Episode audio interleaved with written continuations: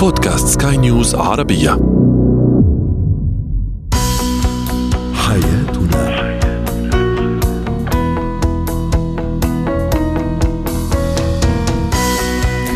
مستمعينا الكرام أهلا بكم. معنا إلى حياتنا برنامجكم اليومي الذي يعنى بشؤون الأسرة وباقي الشؤون الحياتية الأخرى والذي يمكنكم أيضا الاستماع إليه عبر منصة Sky News Arabia skynewsarabia.com slash podcast وباقي منصات البودكاست الأخرى. معي أنا أمال شابة نتحدث اليوم عن التعامل مع الشريك المغرور. ثم أيضا الإسعافات الأولية في حال ما إذا أصيب طفلي بكسور. ما هي أول الإسعافات الأولية التي أقدمها له في البيت؟ وإكسسوارات الأسنان ما بين المحاذير والجمال. هو وهي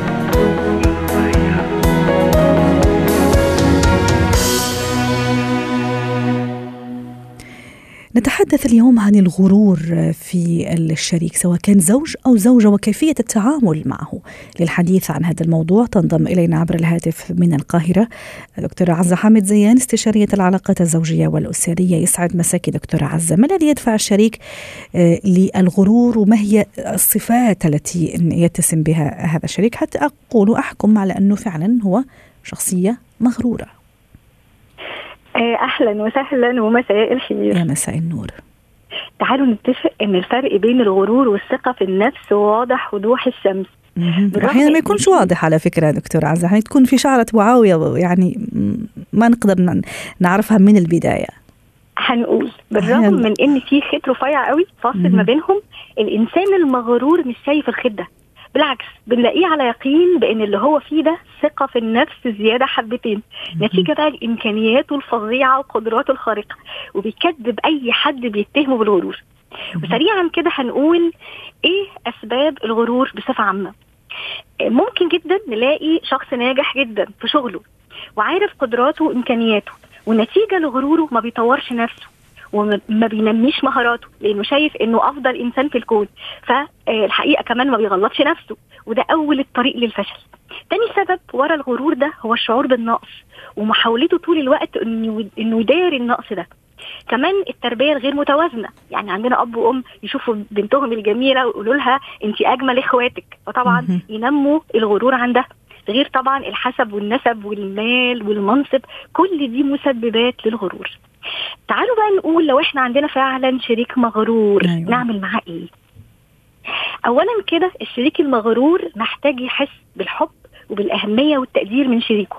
أي فرصة تقابلنا تخلينا نعبر فيها بإيجابية عن مثلا تصرف حلو عمله الشريك أو مظهر جميل مثلا لازم ما نفوتهاش لازم نقول. ولكن بدون مبالغة. الاهتمام والتقدير والحب دي مفاتيح أولى للتعامل معاه وكسب ثقته وكسر غروره. كمان الشخص المغرور لا يتقبل النقد المباشر ابدا ولا يتقبل الكلام الحاد ولا الصوت العالي. أي مناقشة لازم تكون بمنتهى الهدوء. كل ما كانت طريقتنا لطيفة واختياراتنا تعالوا نقول بقى نختار الوقت المناسب للمناقشة كمان. المغرور هيستجيب حتى للنقد واللوم الجميل الغير هجومي وتحت الغير هجومي دي كذا خط. ثالث حاجة تجاهل الشريك آه المغرور بيخليه خلوا بالكم بقى أكثر حدة وأكثر عنف وأكثر عجرفة. عشان كده لازم نقدره ونمدحه وخصوصا خصوصا قدام الناس ولكن بحرص عشان ما ازودش غروره. يعني مثلا هو اترقى في شغله فأقول قدام أهلي وأهله وأصحابنا إنه اترقى وقد إيه هو شاطر ومجتهد في شغله. كمان إحنا المفروض شركاء في الحياة. عشان إيه؟ عشان نساعد بعض ونعين بعض. الشخص المغرور محتاج للمساعدة لأنه شايف بس نقط القوة في شخصيته وعارف ومتأكد كمان إنه بطل في مجاله وعنده قدرات مش عند حد. دور الشريك بقى إيه؟ دوره إنه يساعده إنه يشوف كمان نقط الضعف اللي عنده. عشان يشتغل عليها وينميها ويقدر كمان يعني ينمي نفسه ويحسن من نفسه. صحيح خاصة أنه بين هذا الشريكين دكتورة عزة أنه في حياة طويلة وفي أولاد وفي مسؤوليات وفي إخفاقات وإنجازات وانتكاسات وما إلى ذلك. ففعلا الموضوع يحتاج ل- ل- لمجهود. لكن ما بالك أيضا إذا كانت اثنيناتهم هم عندهم هذه الصفة؟ أعتقد المشكلة تكون أكبر وأكبر. ده حقيقي ده حقيقي. بس بيعتمد طبعا على الذكاء. لو الذكاء فعلا عند الشريك آه، يبين له لازم يبين نقط ضعفه لأن هو شريكه. هو أكتر واحد عارف نقط ضعفه ونقط قوته وأكتر واحد يهمه مصلحته. بس الذكاء كمان إنه يبين له نقط ضعفه من غير ما يقلل منه ومن غير ما يواجهه مواجهة مباشرة. يعني يحاول مثلا يشجعه يجرب حاجات جديدة يكتشف قدراته مثلا يقول له الله عليك أنت هايل بس ما تيجي نجرب نعمل كذا. أو طريقة لبسك شيك وجميلة وبتعجبني بس إيه رأيك نغير ال style وال new look ونعمل حاجة جديدة؟ مهم كمان نقول إن الشريك نفسه لازم يكون واثق في نفسه. في نفسه. يعني إيه؟ يعني شريكه المغرور ممكن جدا يحاول بطريقة أو بأخرى وده مهم. يقلل يحاول يسخر أو يقلل من شأن اللي حواليه بما فيهم شريكه نفسه. يعني نقدر نقول كده إنه بيتغذى على غضب الآخرين وضعف شخصيتهم. عشان كده لازم شريكه نفسه يكون واثق في نفسه جدا ويكون صبور وما يسمحش لشريكه إنه يهز ثقته بنفسه عشان يقدر يتعامل معاه من غير خسائر. لو عندنا وقت بس عايزة أقول حاجة أخيرة؟ اتفضلي. آه، عايزة أقول أختم وأقول اننا بشر. كلنا عيوب. مفيش ملاك بينا ومفيش شيطان. نتعلم نتقبل العيوب. نتعلم نتقبل الاختلافات. نتعلم كمان نتعامل معاها بهدوء وحكمة وذكاء. آخر حاجة برضو لو في وقت عايزة أقول إن الشريك لو حس إن شريكه بيستهين بيه وبآرائه آه وبتصرفاته هيقاوم هيقاوم ده بتمرد ويبتدي يدافع عن نفسه بالغرور والعناد آه مع الطرف الثاني وأخيرا بتمنى لكل زوجين الحقيقة حياة أسرية سعيدة ومستقرة بدون غرور. شكرا لك دكتورة عزة حامد زيان الاستشاريه الاستشارية العلاقات الزوجية والأسرية ضيفتنا من القاهرة.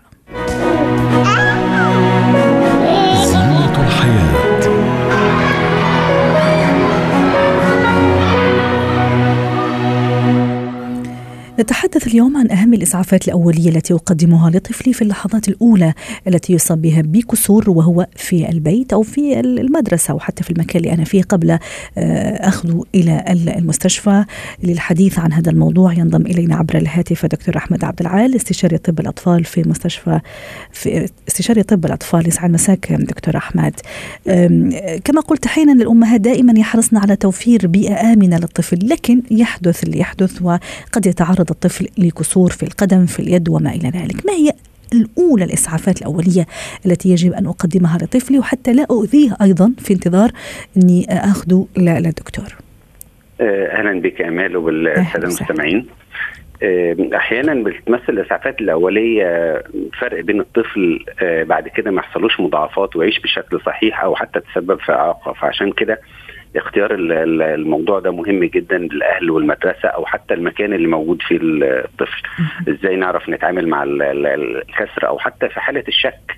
يعني إيه الأعراض اللي, أيوة. اللي بتحصل للطفل؟ تماما. اللي ممكن يكون في ألم شديد في المكان اللي حصل فيه الإصابة تورم احمرار عدم القدرة على الحركة في الجزء المصاب. أو ممكن كمان في بعض الحالات يكون الطفل بيتحرك عادي بس آه، وتاني يوم أو ثالث يوم يظهر في حالة في بعض حالات الالتواء. ففي حالة الشك آه، في حاجات معينة لازم الأهل يقوموا بيها على طول. الحاجات دي لازم بتختلف طبعا باختلاف مكان الكسر وطبيعته سواء هو التواء أو شرخ أو كسر مقفول أو مفتوح أو كسر مضاعف دي حاجات تهم الطبيب أكتر. إنما بصفة عامة الأهل أو اللي موجودين وقت وقوع الحدث هم اللي المفروض يعرفوا إزاي يتصرفوا معاه. بقول لهم في الأول مفيش داعي للخوف والهلع لأن عشان تتصرفوا بطريقة صحيحة. آه، أول حاجة يجب عدم تحريك الجزء المصاب. تماما. لأن ممكن الحركة الزيادة فيه هتعمل ألم شديد وممكن تزود المشكلة. أقول لهم لازم التخلص من الملابس اللي تعوق فحص الطفل أو تثبيته في في وضع معين حتى لو تم لو اضطرينا لقطعها. آه عدم محاولة إعادة الطرف أو المكان اللي, اللي فيه كسر لوضعه الصحيح لأنه ممكن يزود الكسر أو يعمل نزف داخلي لأنه مش متخصص الشخص ده. آه آه، ممكن اللي ممكن يعملوه في البيت هو بالإضافة لعدم التحريك الجزء المصاب تحريكه بصورة معينة باستخدام جبيرة ممكن يجيب مثلا أي حاجة صلبة شوية زي مجلة من تحت الإيد أو أو قماش أو أو خشبة صغيرة سدابة كده تحت الإيد ويلف عليها بحيث يثبتها بطريقة معينة آه، لغاية ما يوصل لل- للطبيب. والطبيب هو اللي يحدد بعد كده هي إزاي يتصرف معاها. على يعني- هيك كمان دكتور أحمد دام حضرتك تحدثت عن حتى ممكن نروح نخلع مثلا القميص اللي لابسه الولد أو أو يعني الطفل. أيضا بالنسبة للإكسسوارات بمعنى إذا عندي بنوتة أو طفلة ممكن حاطه خاتم في صباعها أو ساعة أو ما إلى ذلك هل ينصح أيضا إني أشيل هال- هالأشياء إذا وقعت مثلا على إيدها أو على إيد الطفل؟ يفضل لأن ال- ال- التورم بياخد وقت وممكن يحصل تورم بعد شوية وما ما يعرفوش يشيلوا يكون يكون الموضوع أصعب. انه يشيل خاتم أو يشيل حاجة من الإيد. ممتاز. وط- طبعا ده ده ده ينطبق على ال- الأطفال وعلى الكبار كمان يعني. طيب. أه، نحط قطعة ثلج مثلا على المكان ال- المتورم أو المصاب. دكتور أحمد ينصح بهذا ولا لا؟ ينصح بهذا لأن ده بي- بيقلل الكدمة الكدمات الموجودة الداخلية أو الخارجية مكان ال- الخبطة. فينصح إنه إنه آه، يتحط تلج. آه، أحيانا بيكون ال- ال- الكسر مفتوح أو أيوة. مصاحب بجرح. بس هذا اللي كنت راح أسأل عنه. هذا ربما يكون شوية معقد أكثر. يعني كيف أتعامل معه إذا فعلا هو كسر وفي في جرح زي ما تفضلت حضرتك في دم في كيف؟ آه، يجب تطهير الجرح اولا زي أي جرح.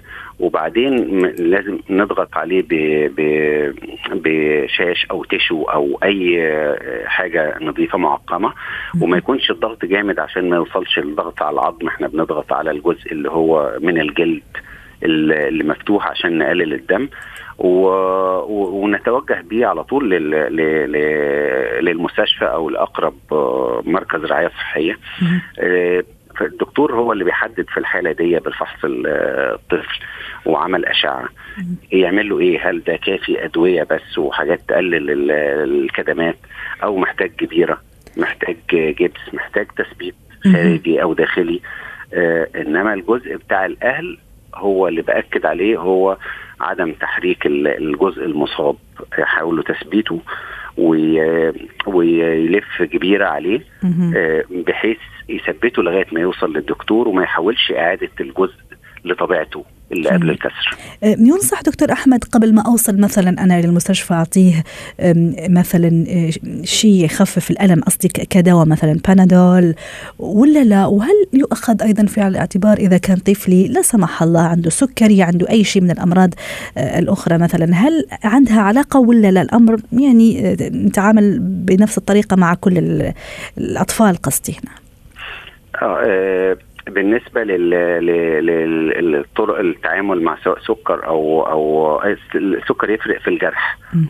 فده بنستعمل إحنا في البيت نفس ال- الإجراءات اللي بنستعملها مع الشخص العادي واللي هو مش مريض ونسيب الجزء اللي هو تظبيط السكر لأن تظبيط السكر مهم لالتئام الجروح بعد كده. جميل. إنما ده ملوش علاقة بال- بالكسر نفسه.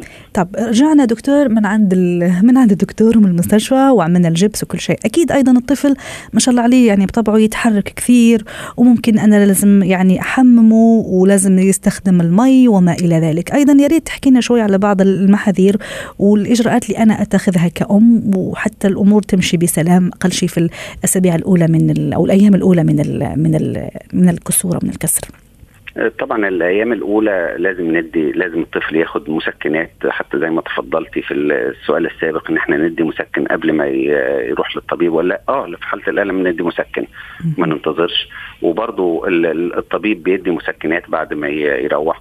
مشكلة المية دي طبعا مشكلة لل- للأهل فممكن يعملوا زي كيس بلاستيك أو تغطية بحاجة لا تسرب المياه على الجزء ال- الجزء المصاب والشخص يستعمل المياه بصورة عادية بعد كده. بحرص إنما المكان ده يغطى يغلف أثناء الاستحمام أو أثناء غسيل الجسم بي- بيغلف ب- بأي حاجة بلاستيك أكياس بلاستيكية أو. حاجة بلاستيكية تمنع تسرب المياه داخل الجرح. أنا بدي أتشكرك دكتور أحمد عبد العال على كل هذه المعلومات القيمة. كنت معنا عبر الهاتف من أبو ظبي استشاري طب الأطفال. ومساءك سعيد. جمالك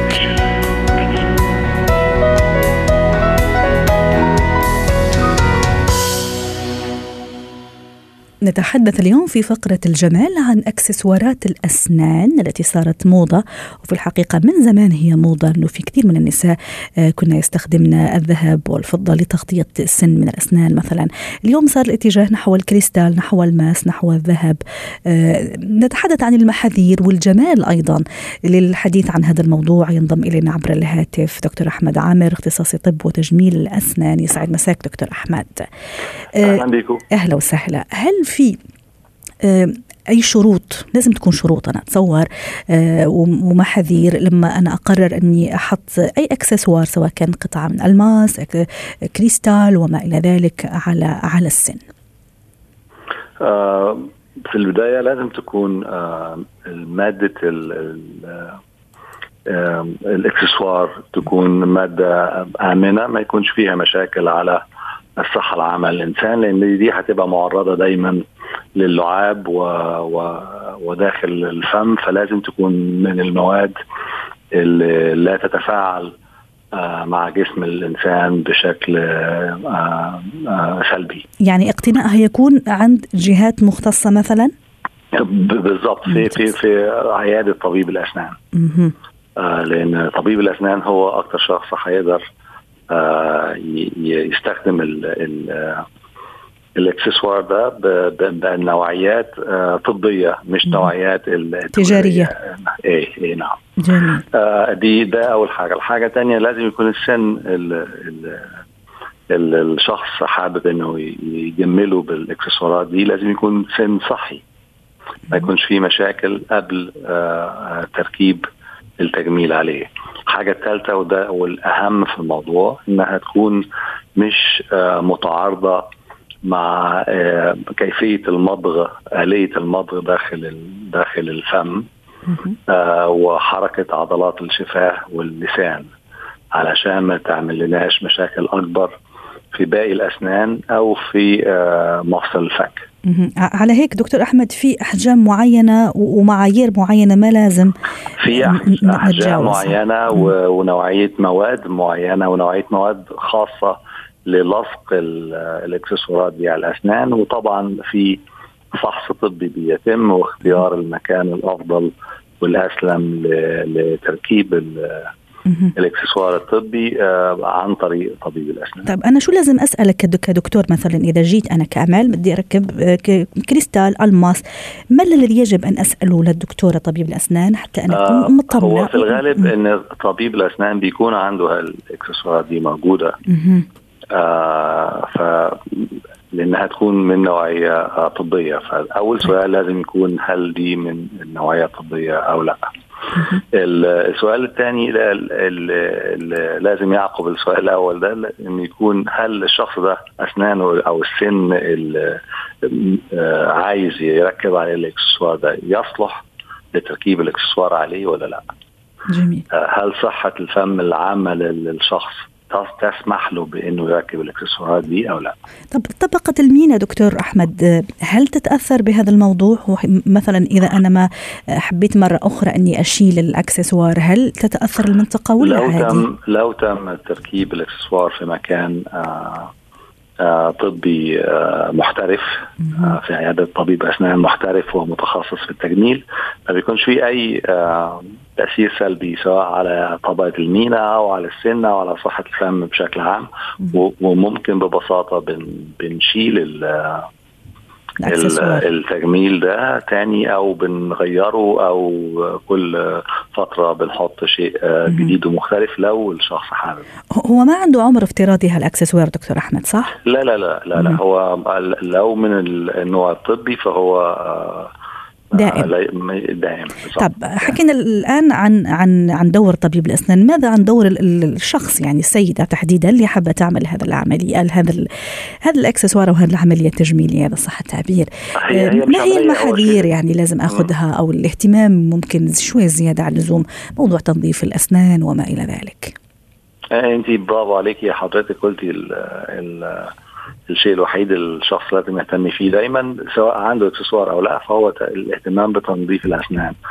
آه في على أسلوبين الأسلوب المنزلي اللي هو يوميا ثلاث مرات ده اللي المفروض كل الأشخاص بيعملوه يوميا بشكل دوري والتنظيف الطبي المحترف كل أربع لست شهور في عيادة طبيب الأسنان. إنما لو الطبيب الأسنان من البداية آه نصح وسمح بإن يتركب الإكسسوار ده داخل الفم فهو ملوش أي آه معايير آه حرص خاصة غير التنظيف العادي واستخدام الخيط العادي والتنظيف الدوري من أربع لست شهور في عياده طب الأسنان. نعم. شكرا لك دكتور أحمد عامر اختصاص اختصاص الطب وتجميل الأسنان على كل هذه المعلومات ويعطيك العافية. ختام برنامج حياتنا شكرا لكم وإلى اللقاء.